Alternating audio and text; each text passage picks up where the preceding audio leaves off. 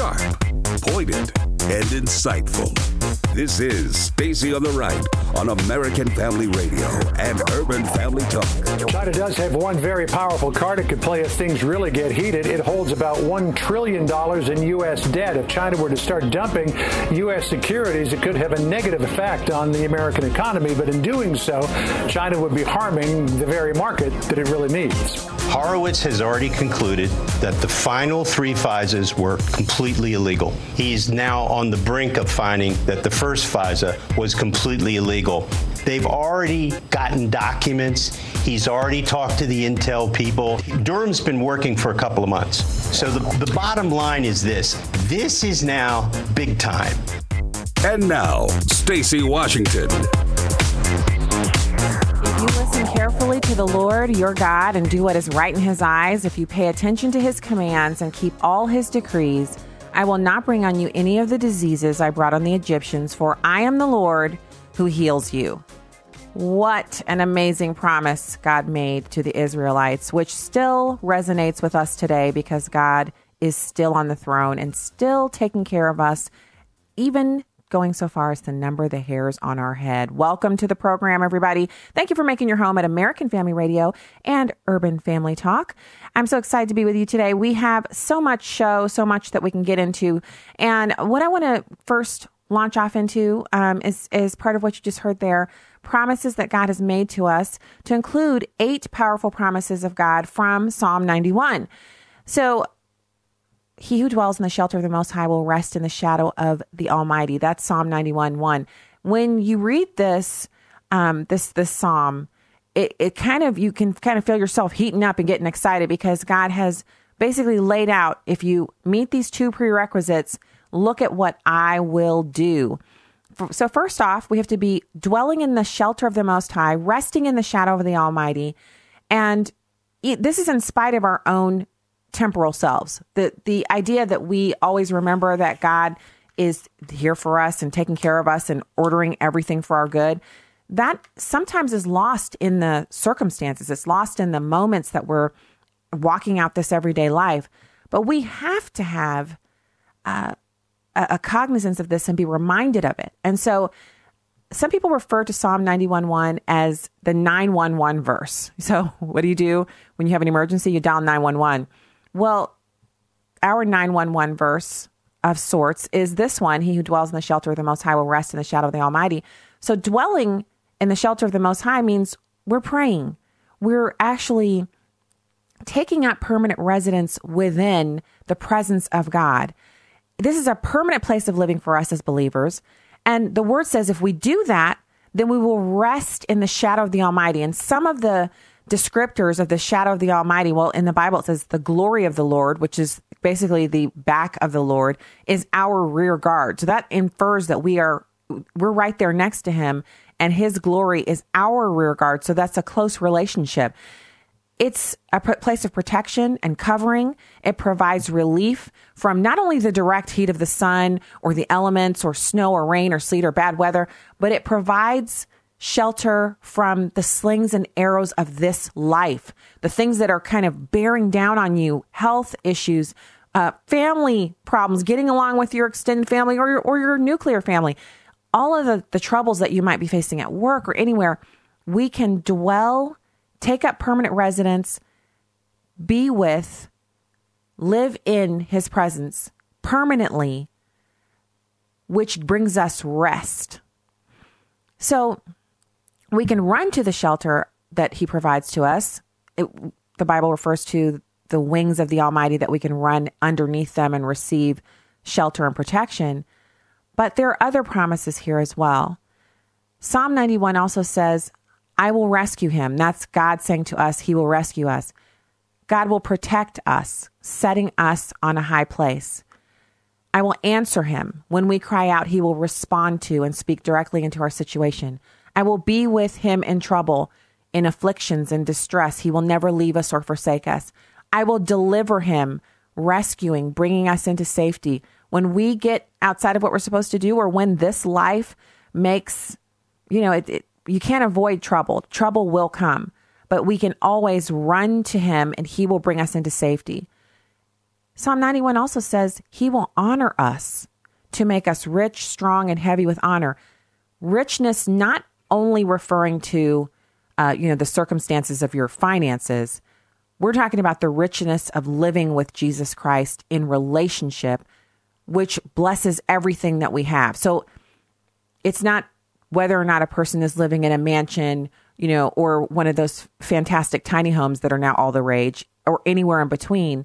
It's not the actual living circumstances. It's what's in that house, the joy that's in there, the relationships, the bonds, the enjoyment of the life that we get to walk out here.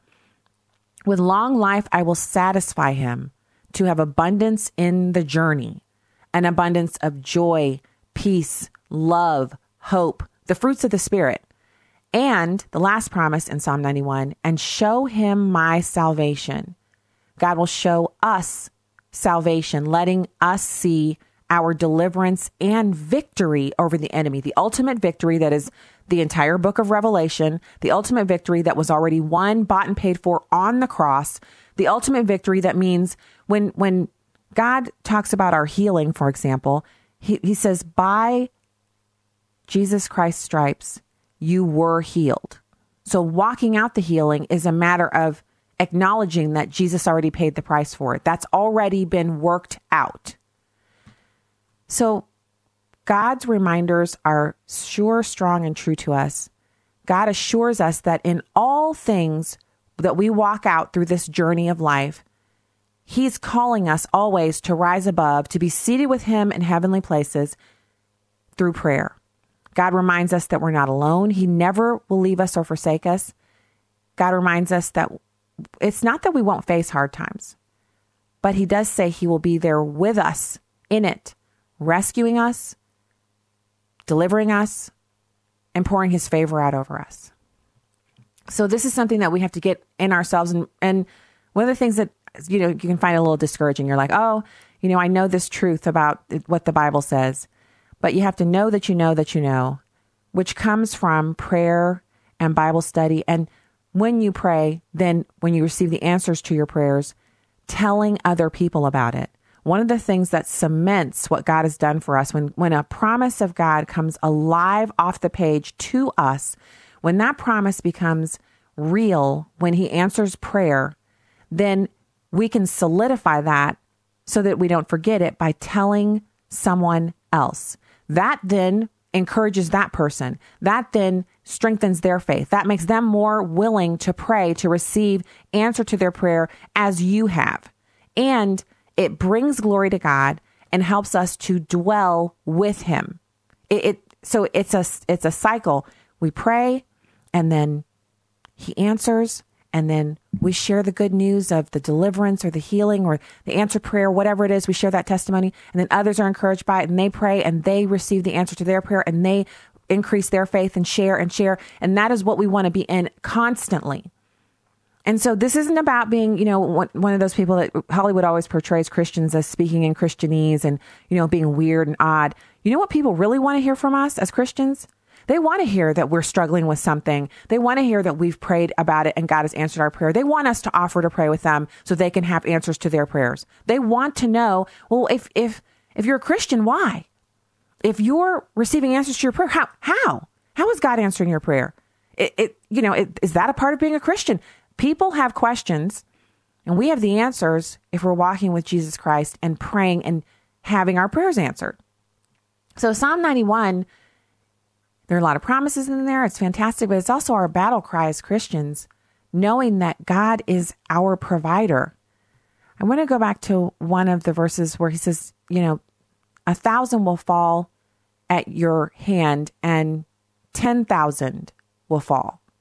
That means he's going to put the enemy to flight away from us so that we can receive the blessings that he has for us. No man can pluck us out of his hand, and no man can take what God has for you. No one can adjust it. No one can, you know, people who may see you and say, "Oh, that, you know, that's and that's not what." No, it doesn't matter what they're saying. It doesn't matter what they're thinking. God is our dwelling place. He is where we are to reside in his presence permanently so that we can receive what he has for us. So I want to share a prayer with you. Um, I found this online. It spoke to me so much. Um, and I think this this is perfect for going with what we've just been discussing here in Psalm 91. And the prayer is by Debbie McDaniel. She's fantastic. Um, and one more quick little verse here. Um, because he loves me, says the Lord, I will rescue him. I will protect him, for he acknowledges my name. He will call upon me, and I will answer him. I will be with him in trouble. I will deliver him and honor him. With long life will I satisfy him and show him my salvation. All right. Heavenly Father, thank you so much for your presence with us. Thank you for your almighty shadow. Thank you that you go before us and cover us from behind. Thank you that you are in our midst and that our future is secure in the place you're preparing for us. Your words bring such hope and comfort. Remind us of your strength today. May we see glimpses of your glory and blessing along the way as we seek after you. For victory and salvation are found in you alone. In the mighty name of Jesus, amen. And I would add to that, Heavenly Father, please give us boldness and power and strength to do your will. Please anoint us and fill us with your Holy Spirit and allow us to walk not by our own might, our own strength, our own power, but by yours. Give us the mind of Christ and give us the ability to get outside of what we think we can do, what we think we can say, what we think we can share, and to operate in Holy Spirit boldness going forward, pouring out what you have for others, being the hand and feet of Jesus, so that we can do all things through Christ who strengthens us. In Jesus' name we pray. Amen. So that is uh, just, I, I, always say that's so encouraging, and that's like totally now a thing with me, I think. Um, but it is. It is so encouraging. It's so phenomenal to have uh, these assurances provided to us in God's word. And when when I say they're assurances, we don't serve a sometimey, wishy-washy, you know, little statuette, something that we're never sure if God hears us, we're never sure if our prayers can be answered. We have not only the testimony of the saints who've gone on before, but we have God's word that proves to us that over and over again, He doesn't just do what you've prayed for. He goes above all that we dare ask or think. He goes greater, further beyond. He's he's ordering our path before we even know we have a problem. And and I'll just share this. I uh, recently we were dealing with a, a problem um, having to do with one of the kids and whole, the whole college process. And when our daughter called and presented, you know, the kind of issue that she was having, and it's, it's by no means is it an emergency or anything that you know it, it's it's just one of those problems where you're like oh man okay that's that's not only inconvenient but it might cost more and just not sure how to handle it. So we get off the phone with her my husband and i and we prayed about the issue. And then i go to lay down to, to go to sleep. My husband's like i'm go- going back downstairs and i'm i'm already sitting on the bed. I'm like i'm going to bed. I'm just i'm frustrated. I'm tired. I just don't know what to you know what to think. I want to sleep. So i turn out the light you know, power down the phone and lay my head on the pillow.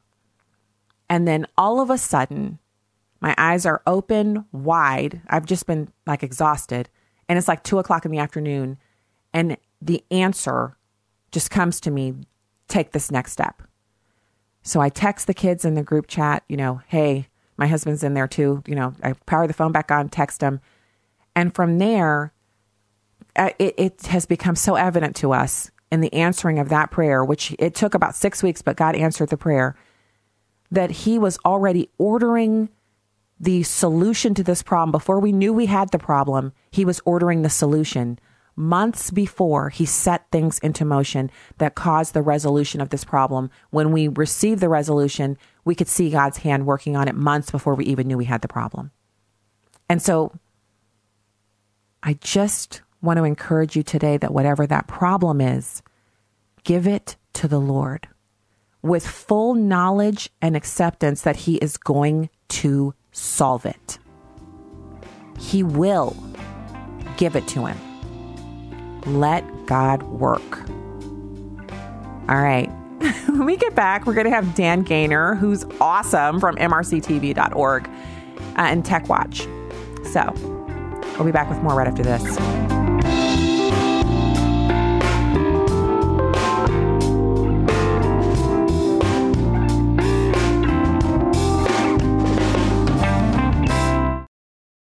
Our Holy Land tour for March of 2020 is set. Hello, everyone. I'm Tim Wildmon, president of American Family Association and American Family Radio. Last year, we sold out in August, and I expect us to do that again this year. There is such a high demand, especially among Christians in America, to see Israel, the land of the Bible. So we're going again in March on our annual trek. So I wanted to go ahead and let you know if you want to sign up and register get more information, whatever the case may be, if you want to go to our website, twholyland.com, twholyland.com, everything is there.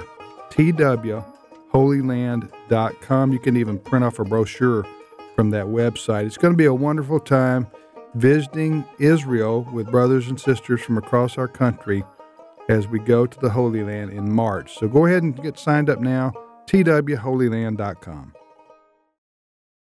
Hi, I'm Crawford Loritts with a legacy moment. Our jails and prisons are full of people who had ingenious schemes who were able to pull them off for a while, but in the end, they all got caught. There are even people in our churches who are dishonest but bright people. They work both sides of the street, if you know what I mean, in order to get what they want.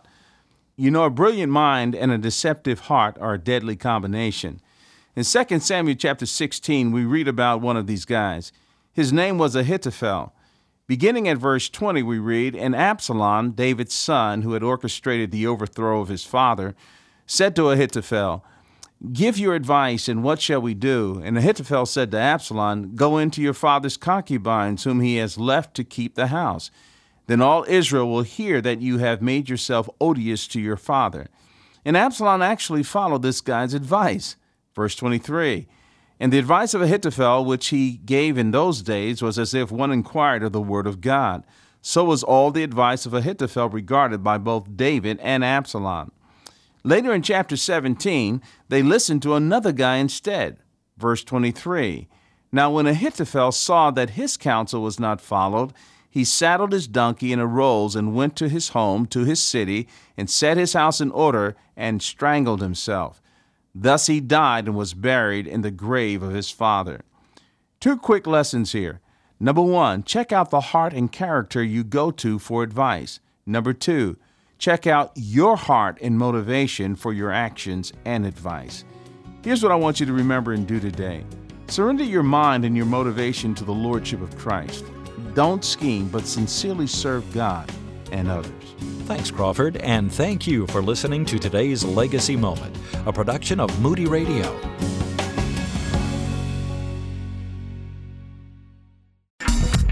Welcome back to Stacy on the Right on American Family Radio and Urban Family Talk. Hey there, welcome back to the program. Check us out over at stacyontheright.com. Also, you can find the link to our Teespring that we've just launched to get those t shirts and mugs and cell phone covers that you've been asking for. You ask, we've answered. You can find that link over at stacyontheright.com or on our Facebook page where it's pinned to the top.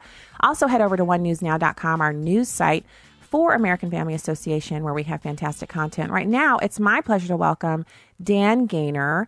A frequent favorite of the show. He's the vice president of MRC Tech Watch.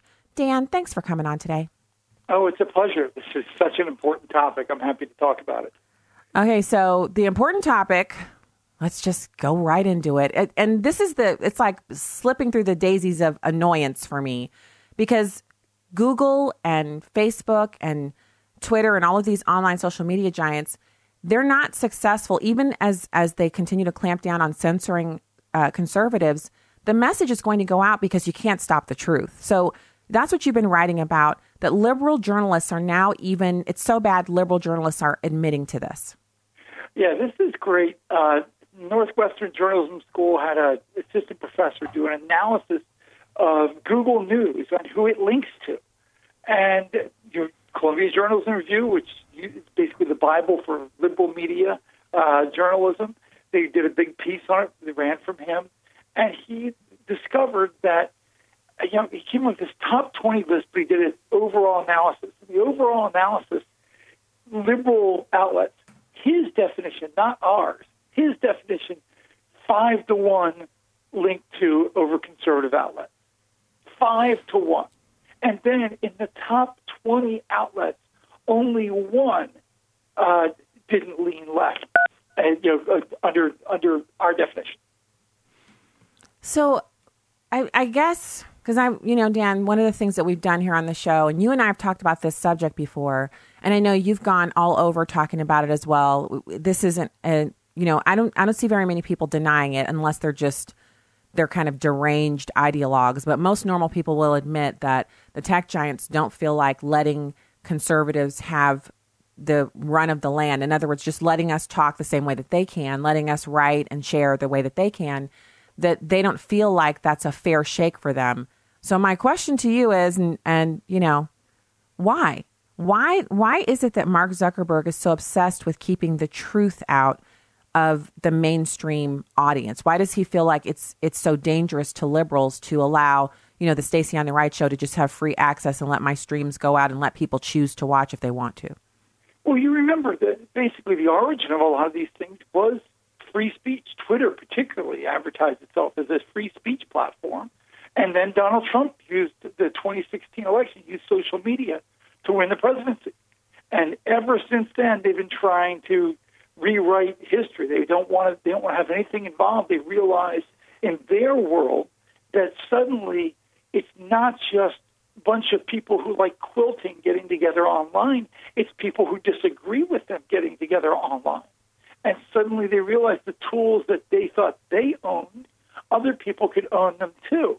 And so that's been the whole battle. That's been the reason why they want to focus on Russia collusion because they want to blame somebody because they you know they want to use this as a club to beat up Facebook when Russia spent a hundred thousand dollars on ads, which the, the the left spent more than that just on the Roy Moore race, uh, doing exactly the same strategies the Russians did. Right, which they actually won that. They ran someone who was a hardcore, dyed in the wool uh, liberal who pretended just for the race that he was a moderate. And they attacked Roy Moore and smeared him in the worst possible way and got the seat for their guy, who coincidentally, and I know you saw this out there, I read a story about how um, he actually runs ads, but he uses Facebook and Twitter to target these hardcore leftist ads to people in his district who are leftists, but he hides those ads from people who are conservatives because he doesn't want them to know what he's really doing while he's in office. The same people who sent him there because he was the only alternative, a moderate Democrat to Roy Moore.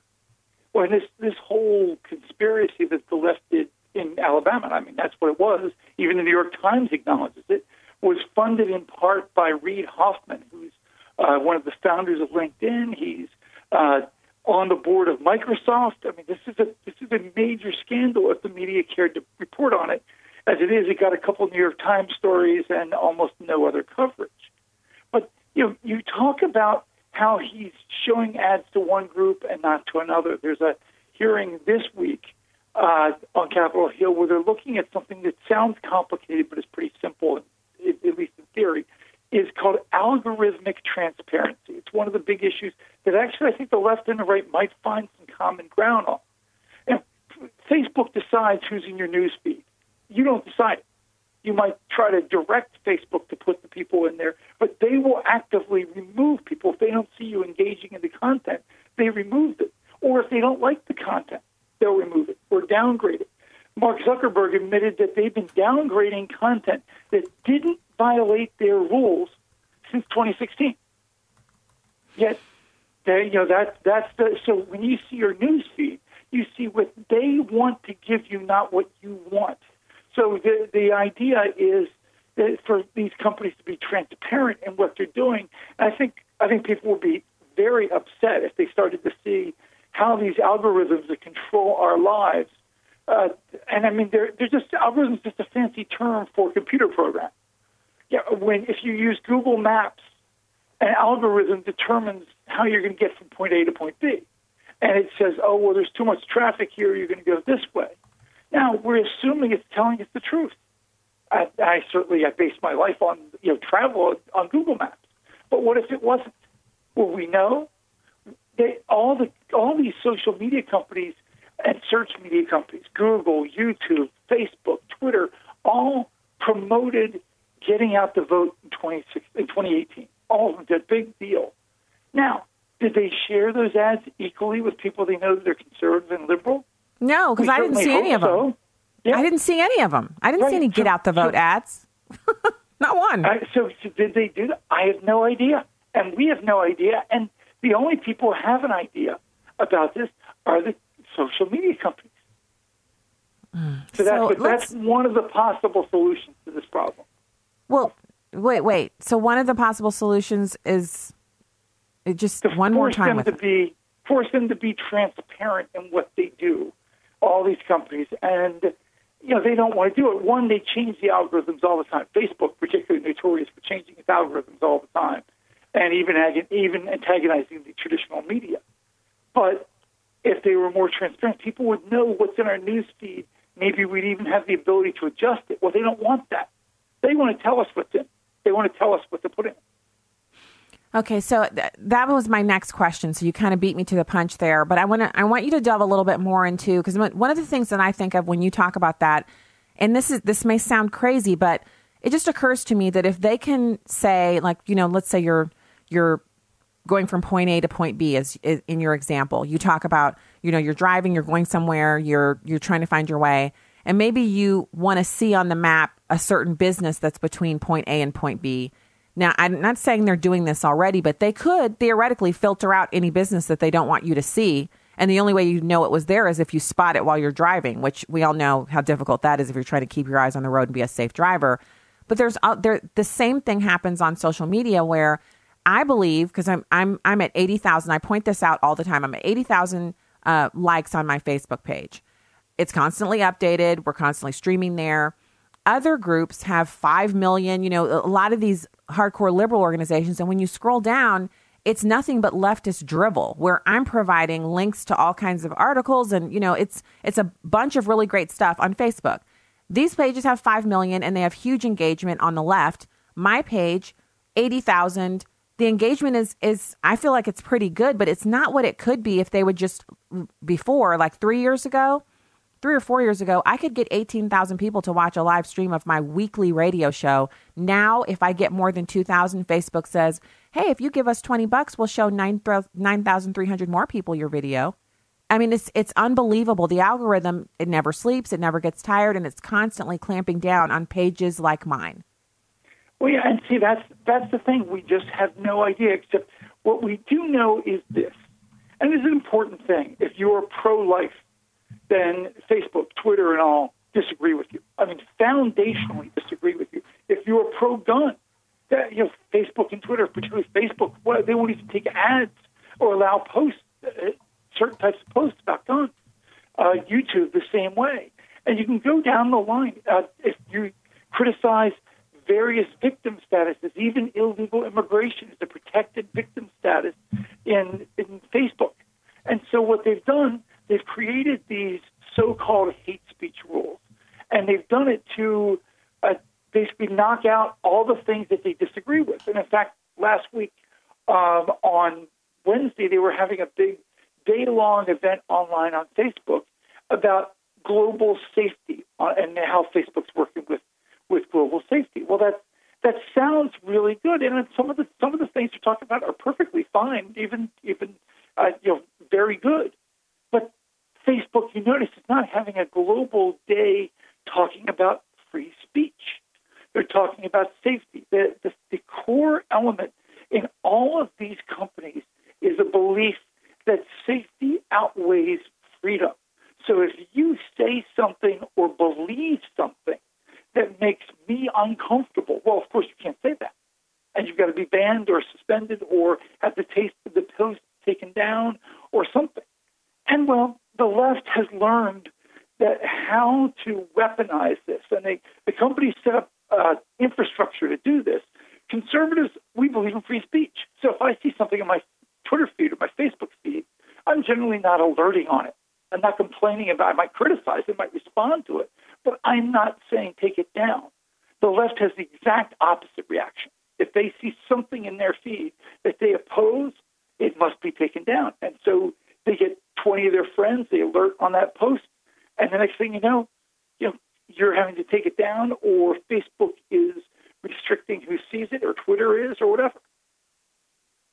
So, uh, so in in the big scheme of things, Dan, whether it's the algorithm or the little trolls that follow every single conservative page, it's really hard to get a fair shake. So, what I've seen a lot of people say, and I, I've even started doing this a little bit myself, is I have a list of websites that I go to on a regular basis. I no longer go to Facebook and go there through that. I go straight to those websites. I read the content that I want, and then I go on about my business so that the algorithm can't control me. Is that what we're looking at now, kind of going underground? Well, I mean, that's some of it right now, at least you're able to access those. But here's the problem everybody on the right has been talking about this as an online problem, and it's not. It's a, just a general problem. In recent months, we've seen people that the media want to target, that social media want to target, where they run into problems with banking, where they, I mean, gun gun companies, just as just as the, the gun companies were targeted by by various banks, now being being politically incorrect can get you targeted by banks, online banks. So your ability to fundraise online, the ability either one of our organizations to fundraise online is in jeopardy. As we saw the other day, that the Chicago Cubs saw someone making an OK sign, which is one of these internet joke things where people people on the left have convinced everybody that oh that's a racist symbol when in fact it was done as a joke by one of these 4chan websites. Uh, any other person was banned forever from going to Chicago Cubs games just because they made an OK sign when you can find videos of hundreds or thousands of famous people making the OK sign but this person did it now, and you're not allowed to do it now. And if you do, you're unperson. And literally, you know, I mean, we're talking about jobs, careers, uh, you know, your your ability to maybe even get a mortgage or you know, do anything in life.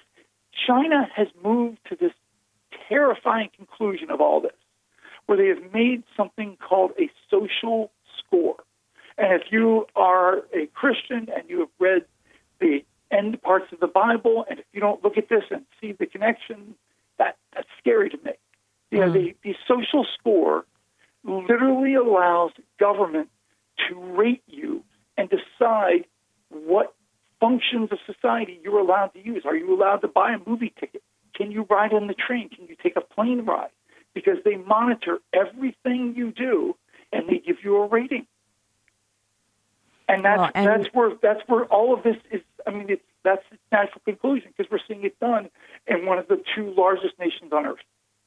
Well, and in China, that they especially use the social score to prevent you from leaving the country. So what they'll what they'll do is, is I remember reading about this and thinking this can't be real. It, it's totally real. They the the stories that came out about it were supposed to be like this is what they're thinking about doing, but it turns out they're already doing it. It's already a thing you actually, if you're a Christian and you have your, they'll reduce your social score to the point where you're not allowed to buy a plane ticket to leave the country. Um, and if you think about that, it's the ultimate in fascism and persecution because what they're saying is, as a Christian, if you leave the country, you're much less likely to come back here because you know we hate us and therefore we're going to punish you and make your life even worse than it would be if you weren't a Christian. So they only want people who believe as they believe to be allowed to leave because they'll be sure to come back but anyone who loves freedom, God, anything like that, the parallels you just mentioned about it, you know, the biblical, um, it's the mark of the beast. It, it's it's stunning. You you can't deny that, that that that's what this looks like. Yeah, I mean, it doesn't mean it is. I, the Bible also says we won't know when the end times are, and so I'm not going to even pretend to, to to say that I do. I don't. But it certainly is the kind of thing that people should be scared by we, we are not the customers of Facebook and Twitter and Google, etc. We're the product. And so someone takes all of the data that is available out there. It could be a private company, could be government, could be you know anything. But all mm. the data that you pile on there, I mean, there's more data than spy agencies ever used to have on people. They know wow. who all your friends are well, Dan, we're up against the break, and I just want to say thanks again for coming on. Fantastic information. MRC Tech Watch, mrctv.org. Dan Gainor, thanks for joining us today. It's always a pleasure. Thank you. This is Uncommon Moments. Here's former Super Bowl winning NFL coach Tony Dungy and his wife Lauren sharing from their book Uncommon Marriage. Tony and I are blessed with nine children. Back when we had seven children, Tony did point out the math the fact that if we adopted an infant, he would be 72 at the child's high school graduation. I said that age was only a state of mind, so we've adopted twice more since then. I'll never forget that day. I said to Lauren that seven represents the biblical number of completion. She understood the significance of that number, but then she brought up Jacob, the patriarch of Israel, who had 12 sons. She pointed out that we weren't even halfway to having 12 boys. See why two heads are better than one, Tony? Yes, I do. Now we need some more bedrooms. Tony and Lauren Dungy, authors of Uncommon Marriage. Discover more at CoachDungy.com. I love AFR. You say it's on the radio too? Here at American Family Radio, we know that many people find their audio entertainment in other places than the radio. So our programming is available with the AFR app on Apple and Android devices, through Amazon Alexa, and now available on Roku. I just love the podcasts. That too. American Family Radio, streaming or podcast, now available wherever you are. And we're on the radio. Pastor D. The Back to God movement always reminds people that we got to know who we are and whose we are. And we are children of the Most High God. Made in His image and likeness. That's what Genesis 1:26 says. Made in His image and likeness. So that means if Yeshua could walk on water, guess what? We can too. Each weekday at 4 o'clock Central on Urban Family Talk. And let's get Donald Trump's America. President Trump is talking about why there's no trade deal between the U.S. and China right now. He spoke in an exclusive interview with Fox's Steve Hilton Sunday night. We had a very strong deal. We had a good deal. And at the end, they changed it. And I said, that's okay. We're going to tariff their products. Those tariffs increased earlier this month from 10 to 25 percent on $200 billion worth of Chinese goods. The president says he wants this trade deal with China to make up for previous deals that he says weren't favorable to the United States. I told him, I said, look, this can't be like a 50 50 deal. This has to be a deal. You're so far ahead from presidents that didn't that allowed you to get away. This can't be a 50-50 deal. Anyway. As for the worry that tariffs will hurt farmers, President Trump is offering to subsidize them from tariff income. But he says some farmers don't even want it. All they want is a level they just want to make a living like they have in New York. Rob Dawson, Fox News. Welcome back to Stacy on the Right on American Family Radio and Urban Family Talk. If I were the Democrats, I would be quite worried. And the reason why is by appointing a U.S. attorney, Attorney General Barr is essentially signaling that he thinks it's possible that criminal violations occurred in the start of the whole investigation into any kind of any kind of Trump-Russia collusion. Uh, as Judge Starr said, there's already an Inspector General investigation going on that's going to come to a conclusion. That's what you would do if you were just interested in reforming uh, the way the department does things, the way decisions were made. But you wouldn't go with a U.S. attorney like Durham, so, someone of his stature, unless the attorney general thinks actually something criminal might have happened, that someone might have violated the law, that there might have been malfeasance, that people uh, at the FBI or the Justice Department were acting out of partisan motives, not just out of incompetence or stupidity, or they were duped by the Russians or Steele or the English or by the Clinton campaign. So if you were a Democrat, I think you would be really worried to see the appointment of a career prosecutor like this. Uh, yeah, and so what you're listening to there is Joe diGenova. Um, actually, sorry, that's not Joe diGenova. That's an ex DOJ official saying Democrats should be quite worried about the latest of what's coming on. And uh, one of the things that I think is is happening here is now we're starting to see kind of things coming together for what happened with the FBI nobody wants to really dig into this. No, nobody, nobody in the intelligence field, people aren't interested in being investigated. Um, and so you've had a lot of a lot of different people have been discussing it. Obviously, Devin Nunes has come out uh, discussing the Russian narrative and talking about the scale and the scope of the fraudulent construct. Now, look, there was a report that kind of showed pretty strongly that Mueller's investigation fully committed to the Steele dossier. So, an inordinate amount of the report actually focuses on justifying the validity of the Steele dossier, looking at the claims held within it and investigating them, as opposed to admitting that it was an unsourced, unverified document that was kind of propped up. Had they simply acknowledged that, had Mueller said, look, first, instead of looking at this as valid, we have to kind of say, why was it why was it considered unsourced? Why was it invalid to begin with? And what made it valid? In looking at it in a basically coming from ground zero is it's valid. They over they they just skipped over all of that. They leapfrogged over why was it that it took so long to come out if it was valid? Why wasn't it reported during the campaign if it was sourced and valid and, and real investigative journalism? Well, they skip over all of that and go straight into trying to verify the claims. And when they're unable to that that's that points to the length of the investigation and also casting around trying to find criminal activities on the part of people who were in Trump world.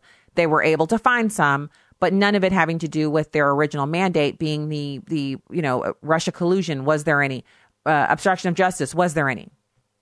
So they're looking into that um, and Mike Rogers, who's a former NSA director and, and admiral, has actually kind of pointed to kind of the reasoning behind how this has happened as well. In early 2016, Admiral Mike Rogers caught on to a massive and pre existing weaponization of government surveillance and the use of collected NSA metadata for political spying operations. So everything that comes after his discovery is basically a part of the cover up, every little bit of it.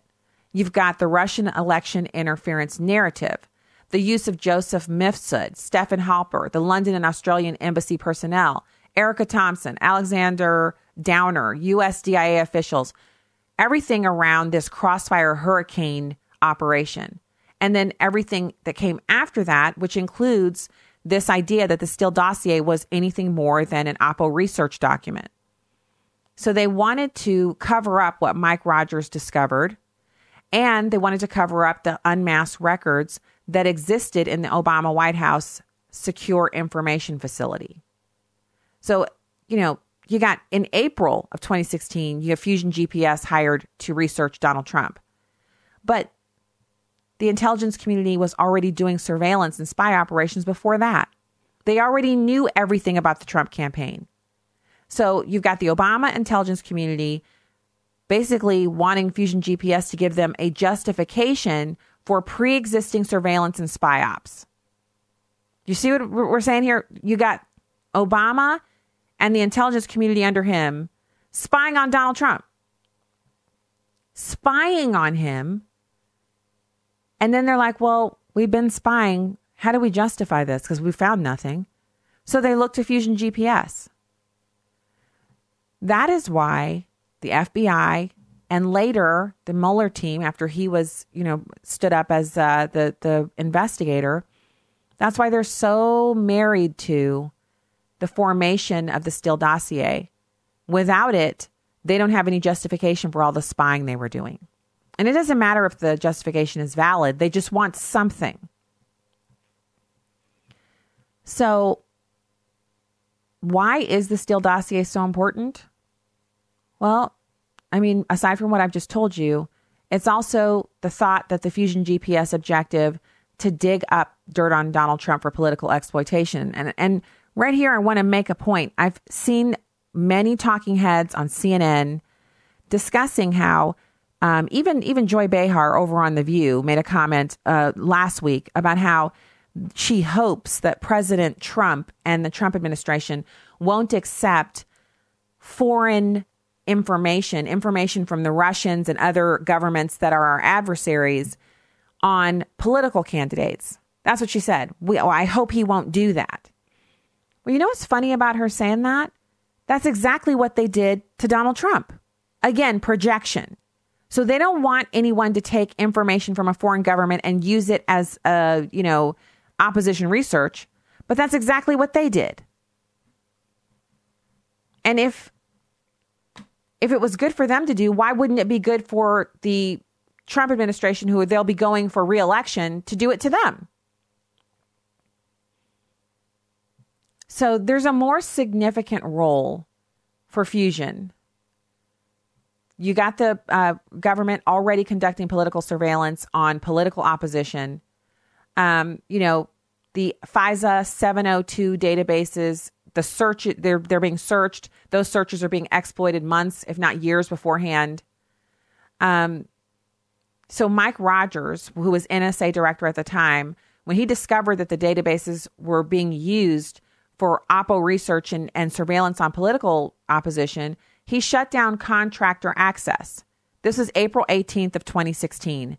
Redacted documents show proof that that's what he did. So April of 2016 is also when Fusion GPS was hired by the DNC and the Clinton team. So you're saying we don't think that there was any communication between the Obama administration and Clinton? Of course there was. She was the heir apparent. It was her turn. She was going to be president after President Obama. He's the first black president, she's the first female president, and all of the power stays securely in the hands of the Democrats. So you've got that going on, that communication going on. They want to cover up the surveillance, government surveillance, government spying that's already taking place. They're also possibly afraid of what Mike Rogers might do beyond suspending contractor access to uh, the FISA 702 databases. And then they need an external source on which to pin their domestic surveillance and spy ops. So, this is corruption on steroids. U.S. intelligence apparatus being weaponized against political opposition. The Steele dossier is just the one shiny bit that everybody gets to pay attention to. So you can link it all up together. You got Peter Strzok and Lisa Page. They're lovers and they're discussing this so called insurance policy. They weren't talking about, hey, if she wins, we need an insurance policy. They're talking about if we're not able to sway this election to get Hillary Clinton elected, we need a way to get him out of office so that in any case, we don't have him. If she's elected, everything goes on as normal. They continue to weaponize agencies against Americans and they continue to cover up their ill dealings. But if she's not elected, the weaponization of the government would be something that the eventual incoming administration might uncover. And a plausible, legitimate reason for deploying this political spying would be the Steele dossier. It's full of salacious, made up details, but who cares if they're made up? They could be true. They would use it to validate the surveillance that they'd been doing on so many Americans, to include Donald Trump. So, this is where you can insert John Brennan. John Brennan, John Brennan actually kind of was he his role was to manufacture this excuse for an FBI operation to begin through the use of quote unquote unofficial channels. So, unofficial channels, Joseph Mifsud, Stefan Halper, and eventually Alexander Downer. And they did this through an Australian intelligence asset named Erika Thompson. She was working in London with U.S. intelligence assets Terence Dudley, Greg Baker, and that little operation, nicknamed and dubbed the Papadopoulos operation. So you got Papadopoulos and communications, Russia related communications between campaign officials and Russians. I, I, let me stress this again. The same people who currently have 40% of Americans thinking that Donald Trump is an asset of the Russian government, they were the ones back in the spring and summer of 2016 communicating with people who were in foreign governments. And then, of course, Lewandowski, Corey Lewandowski, he was actually working on the Trump campaign at that point. He's getting reached out to from Russians, people in Russian government. So they're they're they're being trapped. They forward these messages to Paul Manafort, uh, request from Russia to meet Mr. Trump. Russia has been eager to meet with Mr. Trump for some time. And then they use these communications to further justify the spying they were doing on the Trump campaign.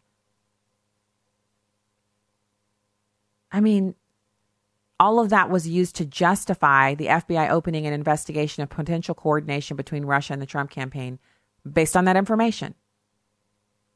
So they needed this overseas operation to yield fruit so that they could create a plausible explanation for all the spying they'd already been doing.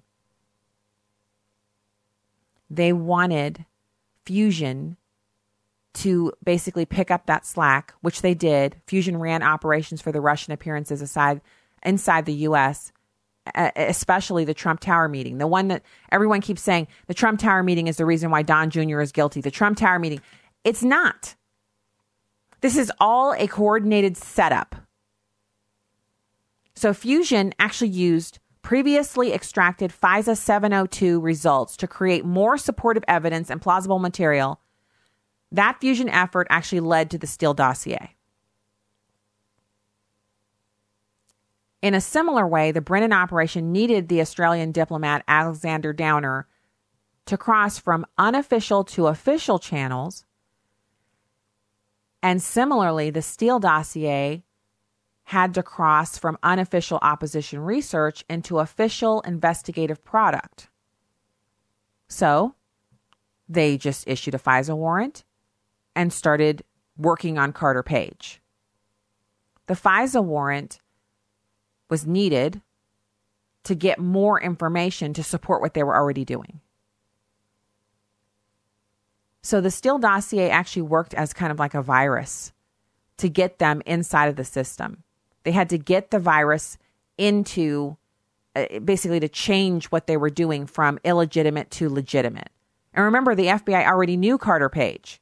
He was irrelevant, but they used him to facilitate the dossier going from something that was illegitimate, unsourced, and, and not to be used to something that was a source document for everything that they had done and would be doing afterwards. So remember, if Hillary had won, nobody discusses this. You and I don't know about it. None of us talk about it. N- none of this is public knowledge.